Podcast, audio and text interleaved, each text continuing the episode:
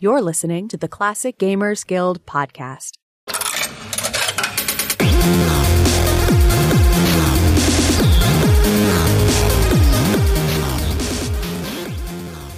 Hello and welcome to the Classic Gamers Guild podcast. I'm here with Paul, uh, but enough about us. Okay, on today's show, we have a very special guest who has been making games in one form or another since the 1970s, creating, programming, heck, even voice acting. Our guest's resume is wide and prolific. Although to many of us classic gamers, he's known as the lead programmer of Conquests of the Longbow and the voice of Cedric the Owl from King's Quest V. May I introduce to you Richard Aronson. Hey Richard, how's it going? It's going well. Um, how are you guys? well, I'm just chuffed to have you on here. I've, we've been, well, making memes about one of your characters for such a long time. I feel like I almost know an alternative version of you. yeah. C- Cedric was an interesting experience. Um, so I started at Sierra the second week of January in 1991. Uh, the first time that Corey and Lori Cole tried to get my wife and I to move to Oakhurst and work for Sierra, uh, we looked at the amount of the pay cut and the state of the housing market and said, we can't afford to leave our jobs for that. And then a year later, many things had happened that made us more amenable to moving. And I came up first because they wanted me on Longbow largely because I'd had uh, 10 years experience working at the Los Angeles and San Francisco Renaissance fairs. So I s- spoke the language um, in period, and I was familiar with a lot of things that would help make the game seem historically accurate. And uh, what I didn't realize at the time, although I learned later, was Cool. uh, Sierra at that time had fired a lot of programmers for various reasons over the years, uh, with an unbroken record of getting sued and losing. And and I had ten years experience working for um, Crocker Bank, which was a Fortune 100, and then Litton Industries corporate headquarters, which was another Fortune 100. So I'd been trained in all the management policies that pr- allow you to fire a programmer and not lose the lawsuit. Maybe not even Oh. get sued at all. Oh man. It, life would have been much easier if they told me this, because it took me several months to realize that almost nobody on my team of programmers was as good as I'd been told they were. And um, nonetheless, I started at Sierra the second week of January, and before the end of the week had come by, I learned that our game was drastically over designed on the art side. We only had budget for 900 animation loops, and no one was actually counting the animation loops called for by the storyboard. So, of course, as a programmer who'd been working in worldwide email before there was an internet and Mhm. business applications, I knew nothing about canning, counting animation loops, but I had to, so I started doing that. And it turned out we were calling for about 1,450 animation loops, which meant we weren't going to ship this year. Mhm. So that was that was an issue. And while that was going on, um, one day Roberta Williams walked into my cubicle, or sort of cubicle, and said, "Hi, I'm Roberta Williams, and we hear that you're an actor." And I said, "Well, yeah, I've done a lot of acting." And uh, she said, "We've tried auditioning everybody in Oakhurst, everyone at the company, and every actor in Fresno." for the role of Cedric, and Wow. without success. And if we go to Hollywood to hire a truly uh, professional actor, there's a real good chance that we'll have to record all our voices with Hollywood actors, and I don't think we have the time or the budget to do all that. So I'd like you to read for Cedric. And I said, okay, um, uh, describe Cedric to me, please. So she said, Cedric is an extremely smart five year old boy who isn't always right, but he thinks he's always right. Okay? yep. and he's an owl. And I said, um, you know that uh, the BBC and their um, world famous radiophonics lab has just released uh, one of the Chronicles of Narnia with talking owls that had hundreds of thousands of dollars of technology behind them. And you expect me to compete with my voice? And she said, yes, please. Absolutely. Okay. so, um, I gave her some samples and we worked on it for, uh, about an hour and a half. And she gave me really good feedback. She, she knew absolutely everything about why she wanted Cedric in the game and what Cedric's role was to be. And as a voice actor, I have never had a better director. I'm sorry, she was mm-hmm. terrific. Um, oh, I love it. Even though I didn't like doing Cedric because, uh, so I, I combined Cedric with a faint English accent because I'm good at it and I was working on Longbow anyway. Uh, but it seems to me that if you're hitting an American audience and you stick a faint English accent on anything magical, it works. You know? and. Yeah, that's for true. totally. And so I, I gave, gave a, a mild English accent. I had to do it all in falsetto.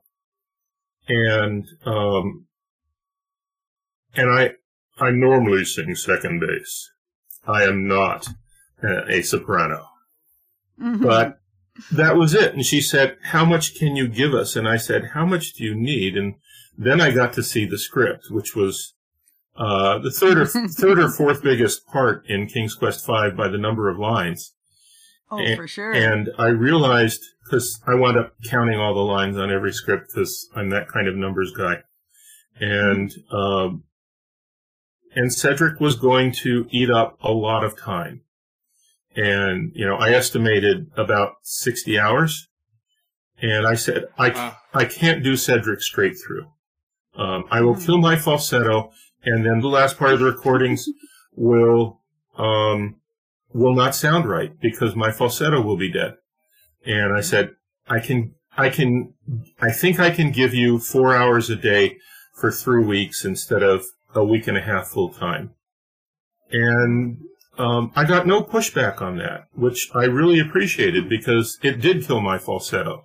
And I can tell by listening to the role um, what day of the week it was that I was playing Cedric by how solid the falsetto is. Um, the accent was pretty oh, solid, but um, by the end of the week, I needed the weekend to have no more falsetto to let my voice recover. So Mondays were always the best recordings. And yeah. so I wound up going into the recording booth, and that's where I met Josh Mandel. And right. most of our lines were done with both of us in the booth, and we had some fun with it. Uh, of course, most of the lines were mine because Josh had already recorded Graham. Okay. Um, but Roberta thought it would be good for the spontaneity to have us do the lines over again with us in the same room and let us both respond to each other. And occasionally we were doing things to try and get the other one to break character. You know, things actors do to, uh, to have fun because how often can you say, Ooh, that looks dangerous, Graham, without getting bored to tears? Okay.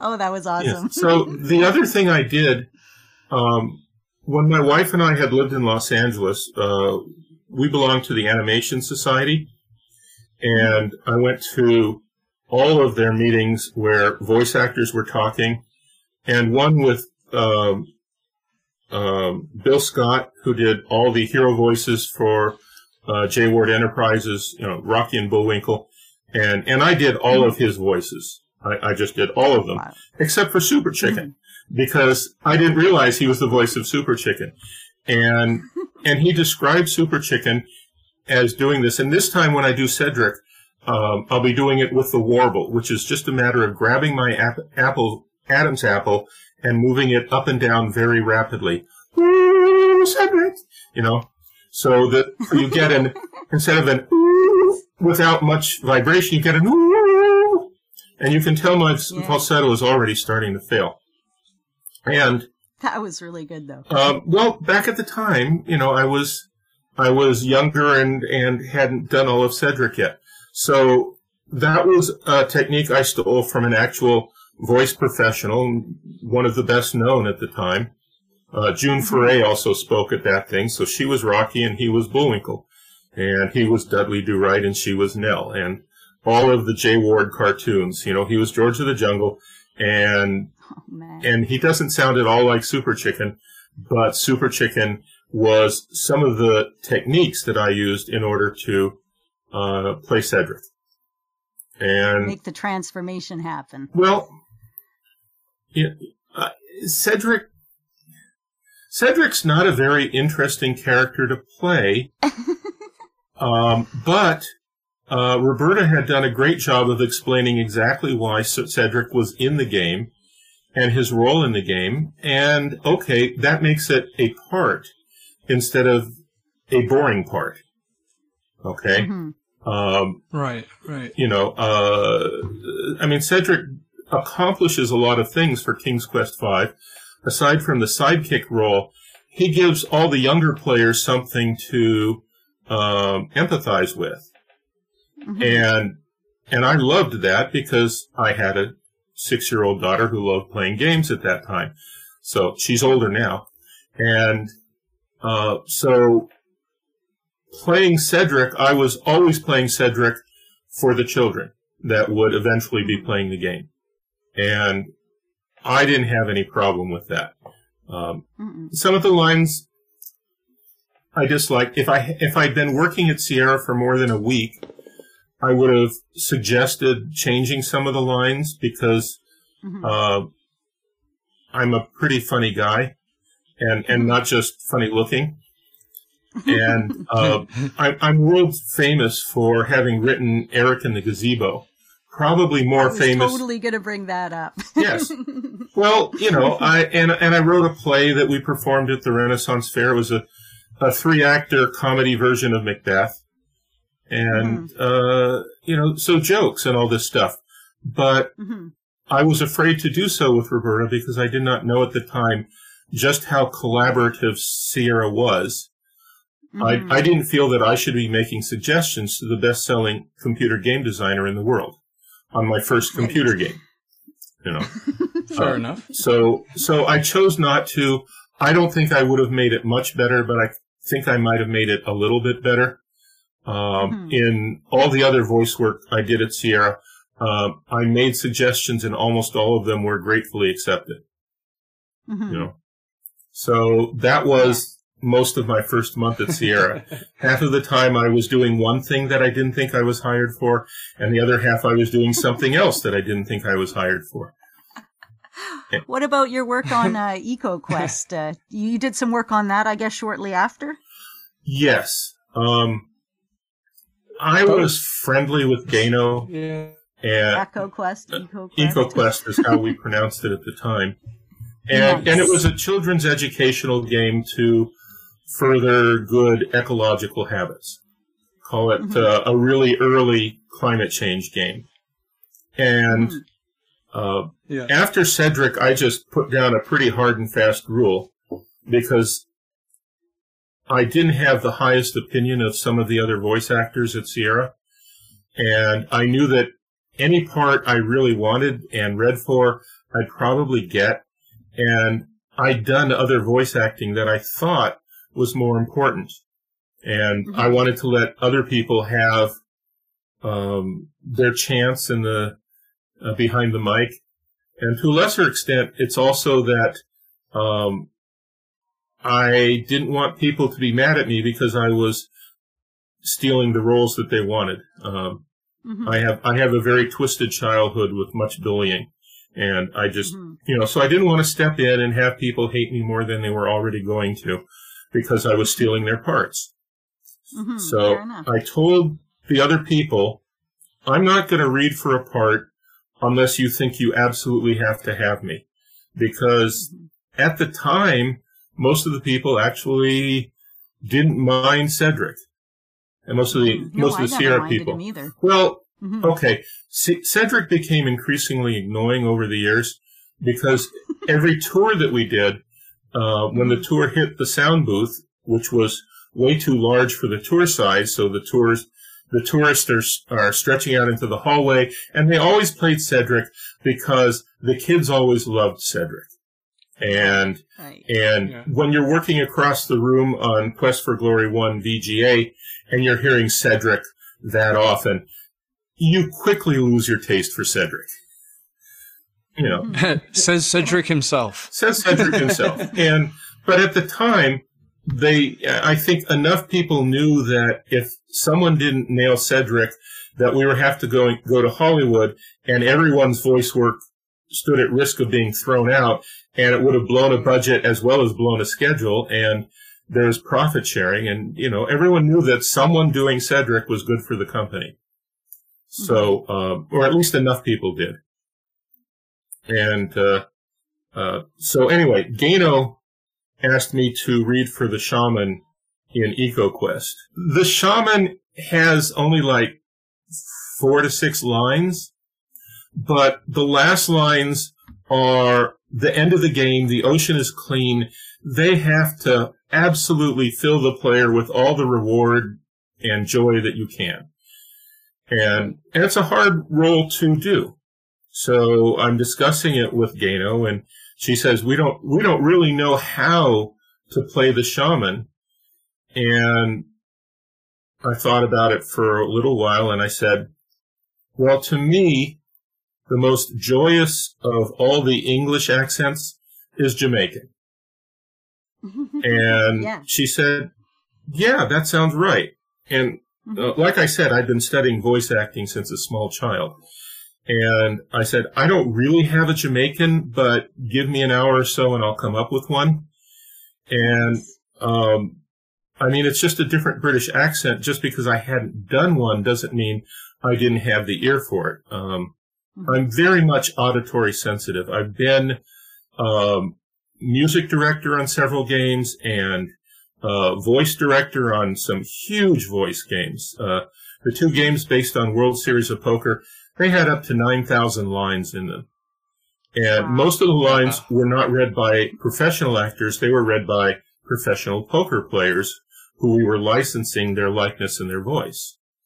So, um, I wrote almost all of the lines and I had to edit them and fit them together and, uh, you know, but I'm really good with sound. I'm an, I'm an auditory. I learned by listening well. So, uh, so I came up with the shaman and he only has six lines, so he was easy. And since I'd already, you know, since I thought they were really happy with the shaman, which I, I believe they were, I said, Mhm. all right, are there any other roles that you're having trouble with? And they talked, well, we're not really thrilled with what we've heard so far for the, the great senator. And I said, well, to me, any crab that's a great senator has to be voiced like, uh, uh, Huey Long meets Foghorn Leghorn. Obviously, yeah. And First thing that Okay. came to mind. so I, I did that one for them as well. But, Cool. but it, it- you know, they asked me. I didn't audition for any of those parts. hmm Um, and another one that I was asked to do was Rameses Najeer. Ah, and Dagger, yeah. He's, he is the toughest voice I did for, uh, anywhere. Mhm. uh, I believe it. because first of all, he's a meek uh, library uh, museum curator by day, and then he's an evil cult leader by night, and he's Egyptian, which is a tough accent, and he lisps, and the angrier he gets, the Wow. harder he lisps. So we always called him the Lisping Egyptian.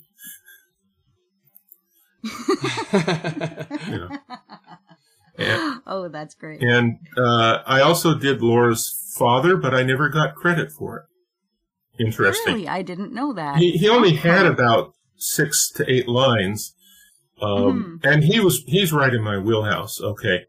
Uh, when I was Mhm. doing Cedric, the recording engineers, uh, Mark Seibert and um, Rick Spurgeon, they started calling me One Take Aronson because I'd done this before, and about 80% of my lines I was able to get done in one take. But, Mhm. you know, Gary Owens was 100% of his lines. You know, so Oh man. you know, um, and uh, so a voice that is a deep bass voice with a southern accent, that's trivial for me. Okay, that's no problem. Nothing like Rameses. Um, I don't think I got Rameses nearly as well as I got um, Cedric. But the big thing there, when I was doing Cedric, almost all of the times I had to do a re-record, it was because Roberta thought there was something better in me. You know, very few of the re-records were my idea. Whereas most of the Rameses lines, it was my idea that I had a better read in me. And, and they were willing to accept what I'd given them. So that's and one of the reasons why I, I really liked working with Roberta. so you weren't quite done with Cedric though. You went back again a few times, once in, in Hoyle's classic card games. I think you did some voice acting there. Gosh, I loved that game. Um, yes, I was the voice and the body of the gin rummy guy. Mhm. Um, but my real job on that project was as the AI, the, the AI designer and programmer for Bridge. oh. And my daughter uh, did some voice acting on that game. She was about eight, and um, and she got paid a hundred dollars, whereas I only got paid ten dollars for my voice work. And it didn't matter how big the part or how many voices I did. You know, it was ten dollars per game. Wow. um, which was another reason why I wasn't that interested because I just felt honor bound to make up all my time spent on these other projects uh, by by making up the time on my own project for which they had hired me. You know, Right. so um, yeah, Hoyle Classic was uh, a very different challenge. Uh, Hmm. I had little choice on that. Again, I was voluntold I'm doing Hoyle Classic. Ken came up to me and said, um, I hear you're a bridge player. And I said, yes, I am a pretty good bridge player and um I'm a certified tournament director and uh, uh, and Corey and I are playing a bit. and We're now both life masters. And he said, good. You're now the bridge designer on Hoyle Classic and you'll be working on bridge. Oh, wow. And I said, okay, but you know how many other bridge games there are out there? And he said, yes. Is six months enough? And I said, Wow. six months would be enough for the worst bridge game out there. Um, I think I need at least a year. And he said, Wow. we'll give you nine months. And, um, okay, uh, uh, you know, I- what am I going to do if that's the job he feels that I must do and my wife likes it that I'm working? Of course, at the time she was working on, on server code at the Sierra Network. So, um, oh, okay. so she had moved up here and our daughter moved up here and all that. So it wound up taking us closer to a year, but most of it was not my fault. Most of it was other people's games. Mhm. And I did fix some things that I think were good. Um, one can easily be described. If you've ever played Hoyle Bridge, you'll see that we have a very compact bidding, bo- bidding box. And it is laid out with all the numbers from 1 to 7 on one side, and all the suits, clubs, diamonds, hearts, spades, and then no trump is a suit at bridge, around the other side. So you have 35 squares. And when you or someone else makes a bid, it makes other bids illegal by the rules of bridge. Okay? Right. You must make a bid that is higher than the, the highest previous bid. And every other bridge game in the world at that time had you click on a number like one and then click on the suit like hearts and then click on confirm. And if you find out that one heart is illegal because someone else has bid one no trump, you have to start all over again. That's what I call user hostile. And, um, Mhm. Whereas with a three by fi- with with the five by seven grid of all the bids, then once the bidding had reached a certain level, you just grayed out all the illegal bids, and you don't need to confirm. And it's one click or one click and confirm, and you make that a game option. Right. And most, but not all, of the big bridge games today use that. Mhm. So I think that was uh, a useful creation. And but there were a lot of features in Hoyle Bridge that really hadn't been done in any computer bridge before, such as the ability to save a hand Mhm. and reload it. So you can study it if you had a hand that you thought was interesting. Or email it to a friend that had Hoyle Classic. Or if you studied how, you could figure out how the save hand was worked so you could copy it down on paper. You know, useful things. Mm-hmm. I like that. Right, right. Uh, I'm kind of curious, um, as far as just programming at Sierra in general. I, I guess to to make my question a little more, I don't know, uh, coherent, I'll, I'll narrow it down to Robin Hood, where you were the lead programmer. What was what would a day in your life have been at that point? Um, would you have been, you know, i- inputting character dialogue, or is lead programmer kind of above that sort of thing? I'm just curious what the actual programming work was. Well, this goes back to my philosophy as a lead programmer, which I developed at other places. Um, I am extraordinarily good at doing stupid, boring work. And I don't know why. I just look at it as a task that needs to be done, and I know I will do it pretty well. And if the if my team sees that I am taking the most awful, most boring tasks onto myself, they grumble less when I give them another task that isn't that interesting. Mhm. And so, so as a management style, I always took the worst things onto myself in, in every game that I had some kind of supervisory control over what went on in the game. Uh, Mhm. so with Longbow, yes, I took a lot of the stupid tasks, like counting all the animation loops called for by the storyboards. It really should have been done Hmm. by the producer or the lead artist. I noticed that neither the producer nor the lead artist made another game at Sierra again after Longbow. You know, so I think Yeah. my flexibility was helpful. Uh, a lot of it depends on where we were in the development process. Uh, my first six months at Sierra, the phrase I used most often was, if we had more design, we could be more, we could work more effectively.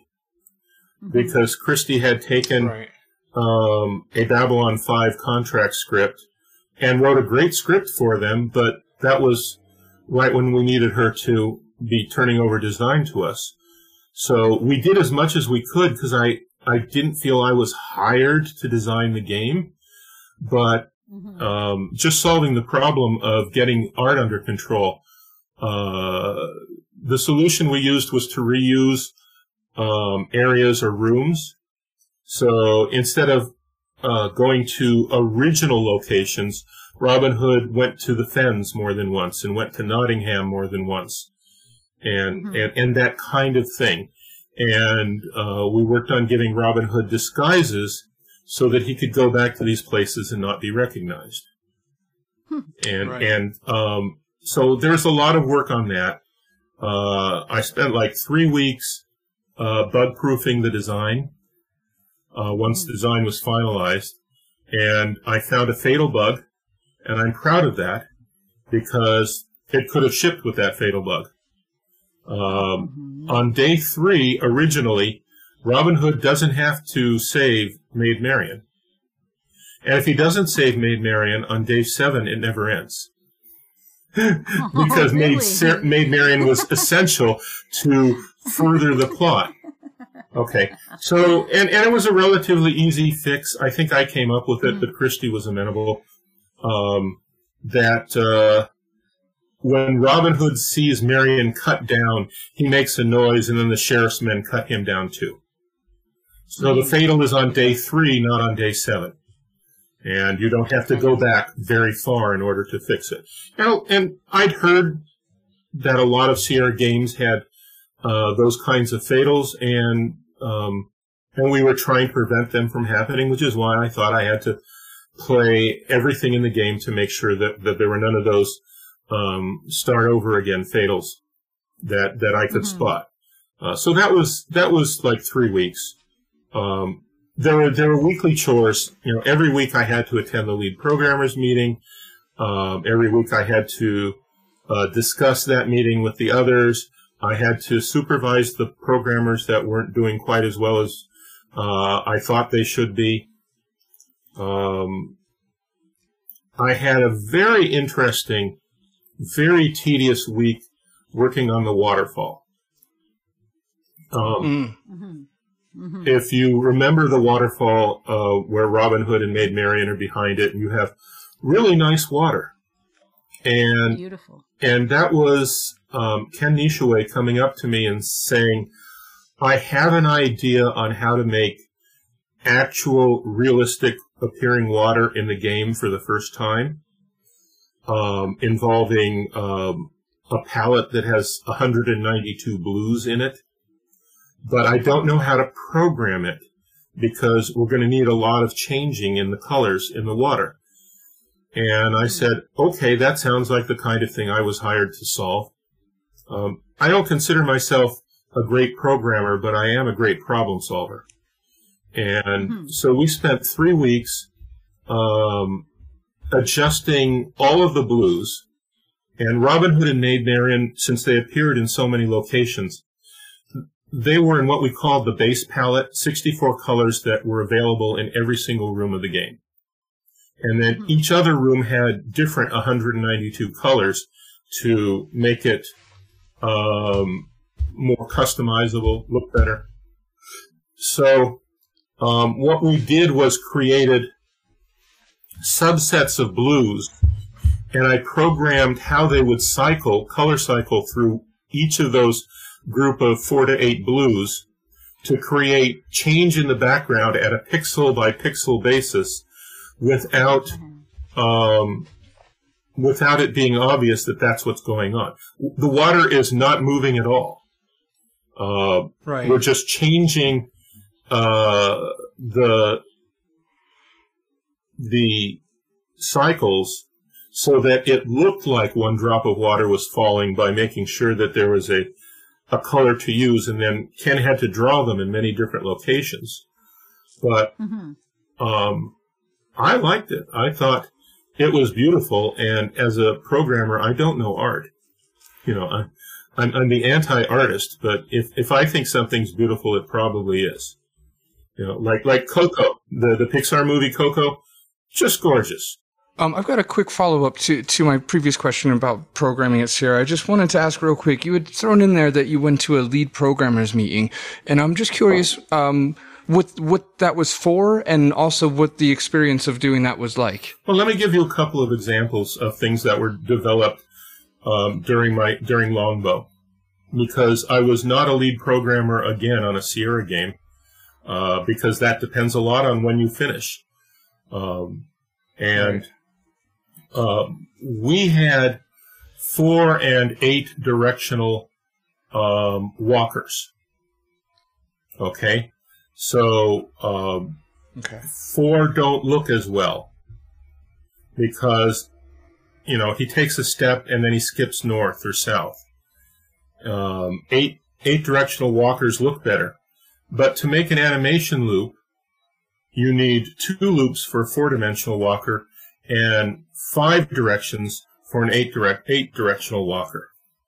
So in a game like Longbow, um, only the really major characters got eight directional walkers. Mhm. Okay.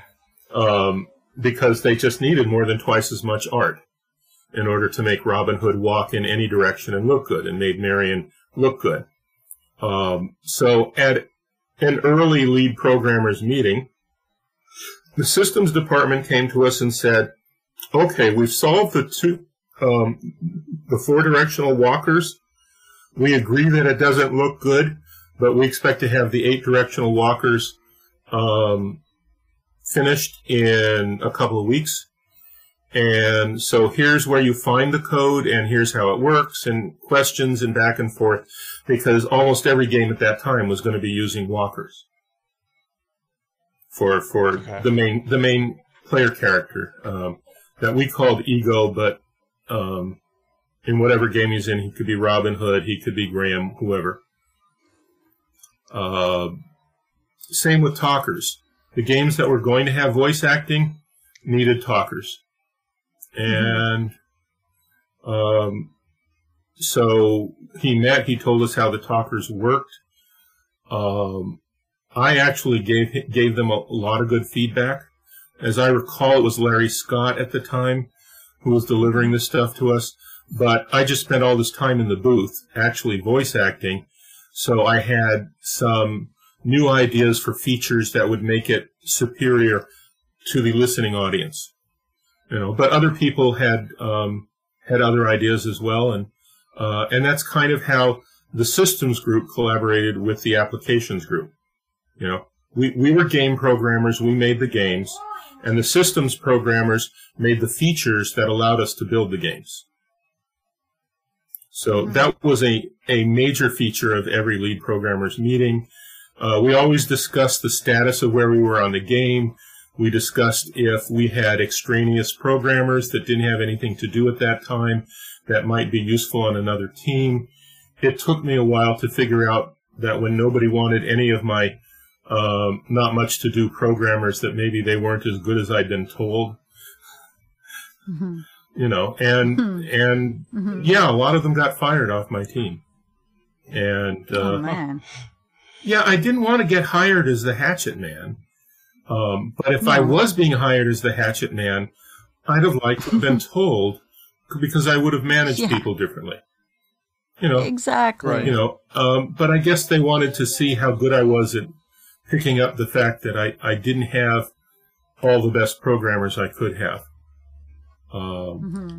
The and frankly, the, the uh, of the core seven programmers on my team, um, I was the only one that was at Sierra a year later. So, mm-hmm. um, the best of them, the one that I would have liked to have kept, inherited a lot of money and decided he didn't need to do this anymore. Because there's oh. there's time pressure, you know. It, of course. Um, there was a study that indicated that if you don't ship a Christmas release game so that it's on the shelves by the Friday after Thanksgiving, Black Friday, you can expect to take in 25% less gross sales on that game in its first year. And that's a huge amount. And um, so we were all trying to make Christmas if we were Christmas games, and we all felt miserable if we missed Christmas because that meant that the profit sharing was going to be way down, and it could mean that there were layoffs if the game was uh, really in bad enough shape. Uh, mm-hmm. There's a lot of coordination that has to go on to put a game on the shelf. These days, you buy it from Steam. Okay. Right. Totally. Okay, different. but back then, uh, we had to ship everything three weeks before we wanted it on the shelves in order for mm-hmm. it to reach everywhere in the world we were releasing it. So mm-hmm. it had to be on a ship across to Japan and a ship to Europe, and um, localization was a big thing, and that meant duplication had to happen before them, and if it was voice acted, that meant um, uh, CD burning had to happen, and we had to go to someone that had an expensive CD burning machine at that time. They were not mm-hmm. commercially available um, for cheap. And uh, go ahead. What a, now? Uh, what about oh, when we uh, move a bit forward? Did you? I see you did some work on the King's Quest II remake. Is that by chance where you met up with Stephen Alexander, or did you guys know each other before then? Um, I am terrible with names. Oh, uh, okay.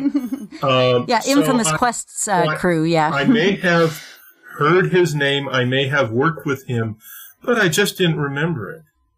Uh, mm-hmm, what mm-hmm. drew me to Steve was we had a lot of friends in common on Facebook, and I'm in dialysis, and he was in dialysis. And as, as I said, I take a methodical approach to everything.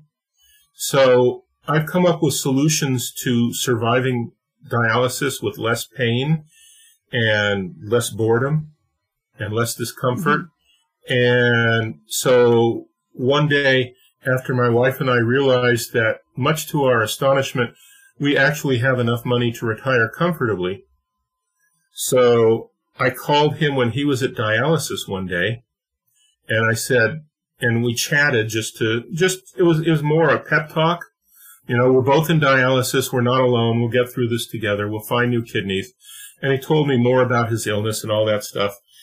And I told him some of the things I came up with to make dialysis easier for me. And I said, give me your address. I'll mail you a suspendo. What, you might ask, is a suspendo? Um, it's a Spanish product that was a Kickstarter that adapts to virtually any phone or tablet. So that, and it hangs around your neck with a padded, uh, thing to protect the back of your neck. So, uh, so you can do things with one hand, such as watch anything on Netflix when you're in dialysis, mm-hmm. or read, or mm-hmm. um, face talk, or whatever you want to do, because you can't do anything with the other hand, and that means it's hard to hold the phone. Mm-hmm. Okay, the other hand has to stay still, or you'll start leaking, and when you're leaking your your bodily fluids that's very unpleasant and it, and it can really really make shirts and bags and stuff icky. So I just sent him one at a time when I thought he really needed someone to step up and do something like that for him, because you know he's he's gone through some really rough times, and you know fifty bucks I didn't care about fifty bucks. Uh, once we retired, my wife and I had a floor limit for each other that we were only allowed to spend fifty dollars without checking with the other one um, and that stood for 30 plus years. And now it's hmm. 200. So this was no problem at all. I could afford it. And it did cheer him up and make life somewhat easier for him. And, and as so often happens, once one thing starts, lucky starts happening for you, then other lucky things like suddenly you've got a new kidney. So I'm not saying I made that happen, but I'm really glad it happened for him. Oh, that's for sure.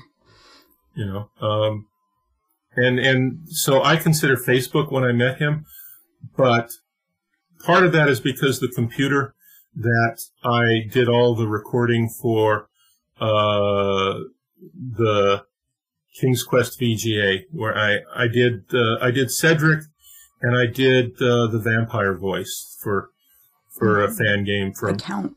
Yes, exactly. well, again, that's right in my wheelhouse, so it was easy. Mm-hmm. And Cedric didn't have many lines; they were mostly, um, "I'm about to die now, aren't I?" kind of thing. that's the important stuff now. That's Come right. on. but I, you know, part of why I have a public persona is if people want to reach me and ask me to do stuff, then mm-hmm. Um, most of the people that like Cedric today played Cedric when they were young. And if I can restore some nostalgia, especially during um, a pandemic, and make mm-hmm. people feel better about things by doing a part that I can't do well anymore, um, then that's great. You know? Mm-hmm. And you know, if I'd been better as a businessman um, and then I would have I would have signed up for every voice Sierra had.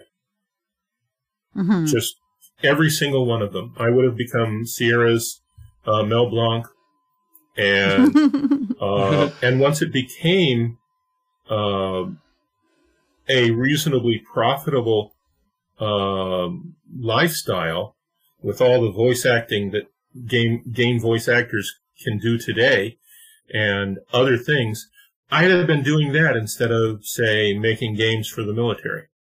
Are you retired? Mostly retired.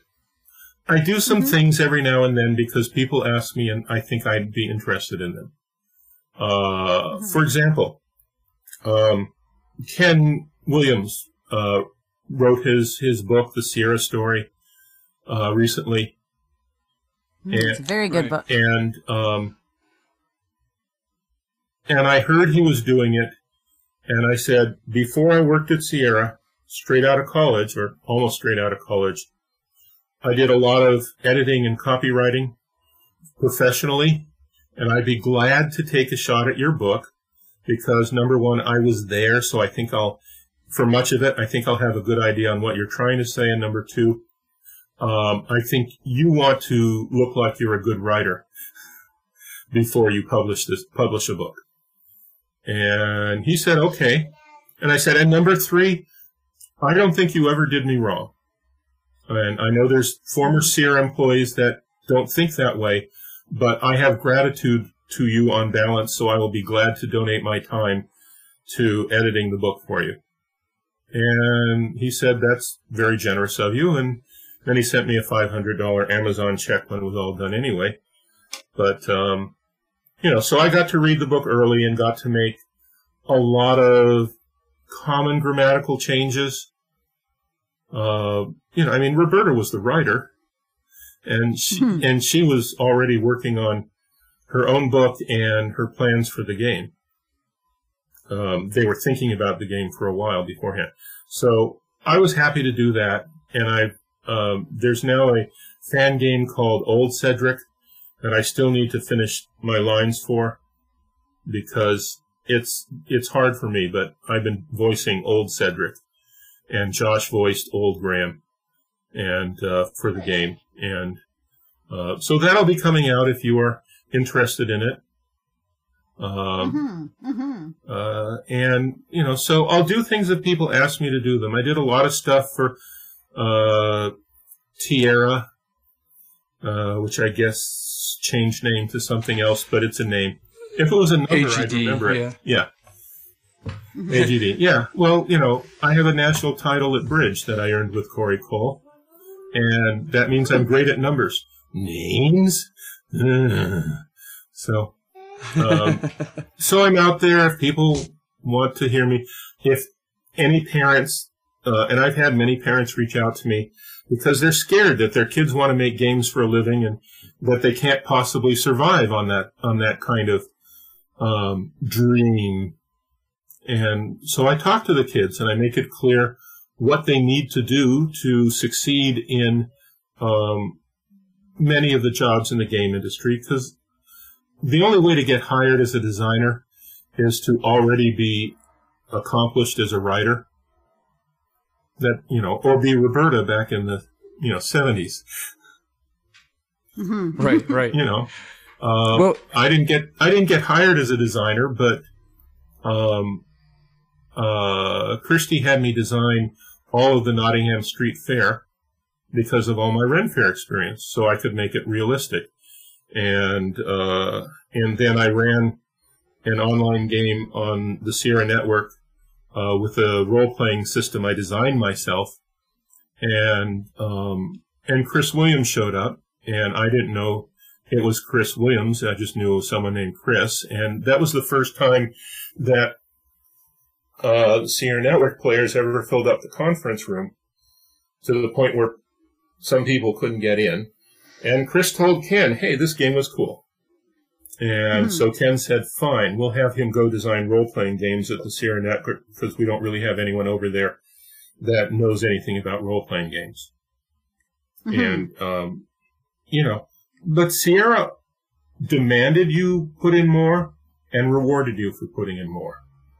And every time I volunteered to do something at Sierra, um, I think it worked worked out for me.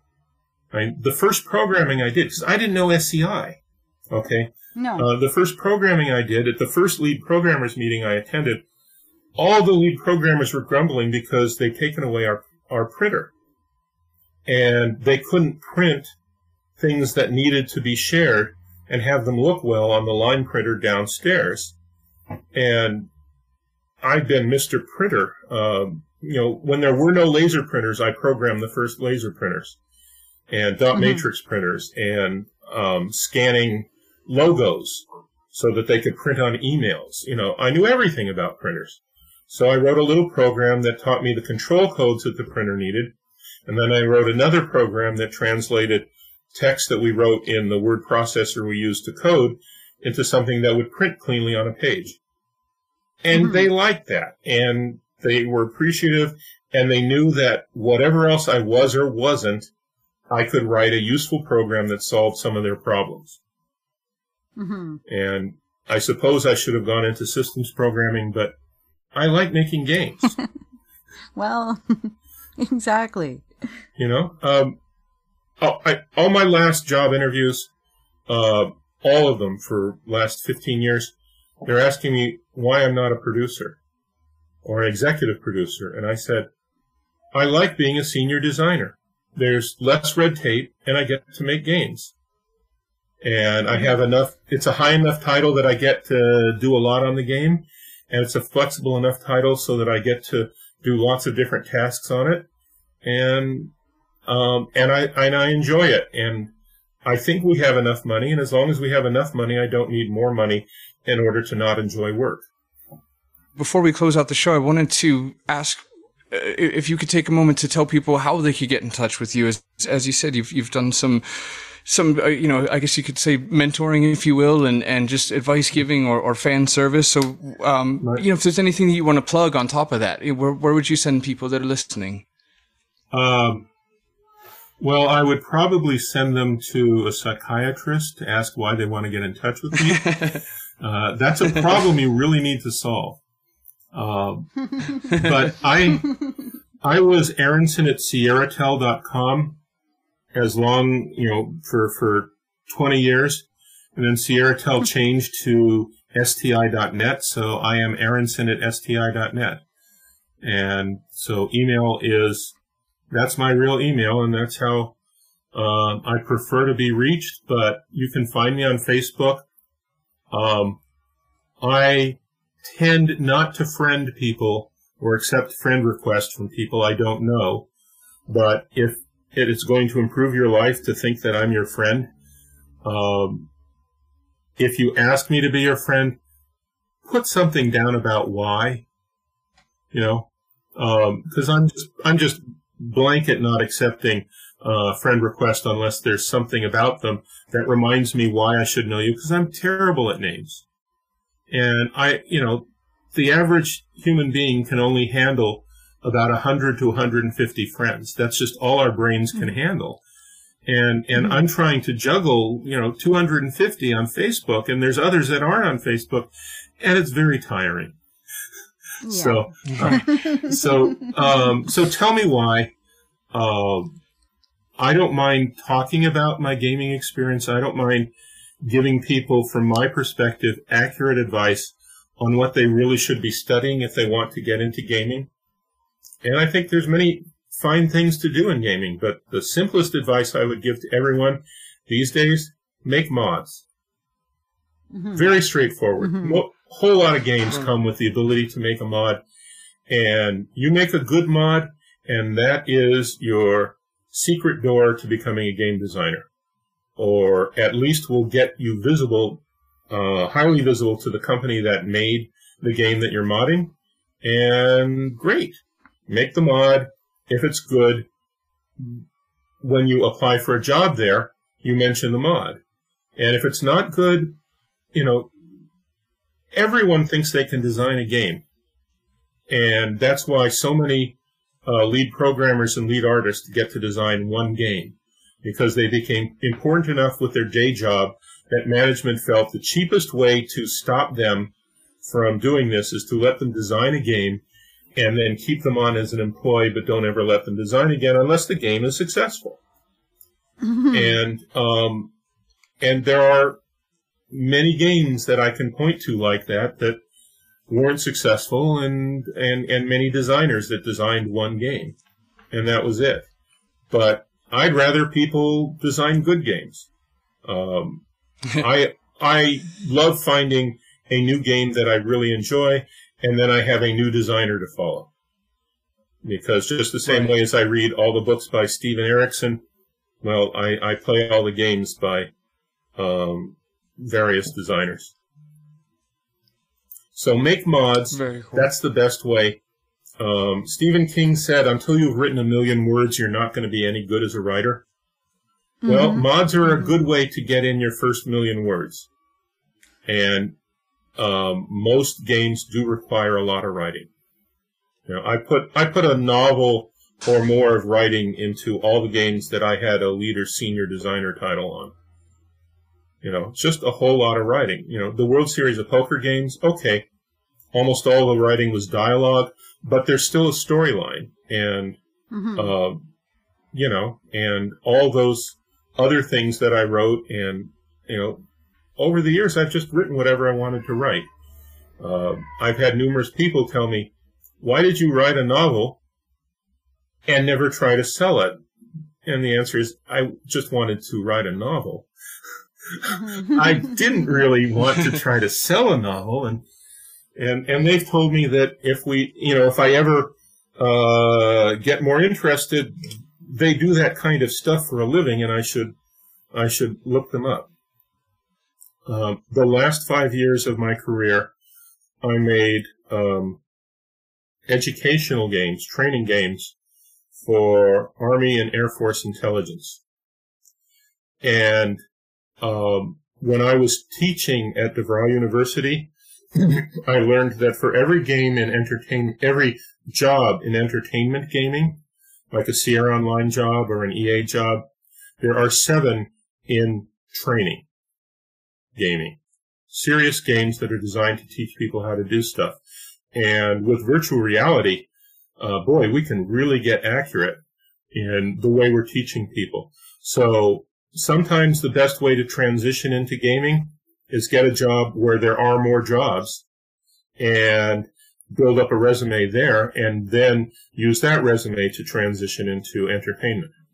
Yeah, absolutely. Well, Richard, I want to thank you so so much for taking your time to come here on the show with us You're today. welcome. It's been really fun. It's it is not uh, not often that we get to hear you know inside firsthand details of what it was like to work there at that time, and um, just been a fan of your work since since I was literally a child. So I really appreciate you coming on, mate. And um, everybody listening, don't forget to we're going to put uh, the email down in the description so they can get a hold of you, or just say hello to him on Facebook. Um, but otherwise, There's one more thing I'd like to plug. Um, and, and it's also an easier way to find my email address if you didn't get it down right. Um, Corey and Laurie Cole's Hero U site um, has uh, posted Eric in the Gazebo, which I wrote in the 70s. I improvised it and was told by Lee Gold that I had to write it. And then lots of other people told me, please write that for us because you're actually working with us, not Lee Gold. And, uh, and make it a little longer because our format requires more words. And now it, now I'm world famous. Um, so you can find Eric in the Gazebo as I wrote it on their website and my email is on that one. So that's an easy way to find my email. All right, mate. Well, that's all the time we have today, but thank you so much for being here. And to everybody listening, thank you guys so much. We really appreciate it. We hope you enjoyed the show as much as we did. Um, if you want to get in touch with us, you can in multiple ways, of which you're about to find out. We're a page and a group on Facebook. Find us there at Classic Gamers Guild. Come say hello, join the discussion and lovely community. Uh, you can find us on Instagram at CGG Podcast. You can also find us on Twitter at CGG Podcast. Uh, send us an email if you like, mail at classicgamersguild.com. And a huge thank you to all of our Patreons. We really love and appreciate you guys for helping the show out. It really helps us out a lot. And uh, obviously, you can become a Patreon of, of your very own if you like. Um, chuck us a buck over at Patreon or whatever. And to those in our extra special thanks tier, um, that would be Una and Gus, Jean-Francois Paget. I love saying your name, mate. Uh, Jay Holmes and Mark Fillion. Um, huge thank you to you guys. Uh, please check out Mark Fillion's game, Chinatown Detective Agency, which is just beautiful and exciting and it's coming out soon. Go wishlist it on Steam, please. And that's about it. So don't do murder.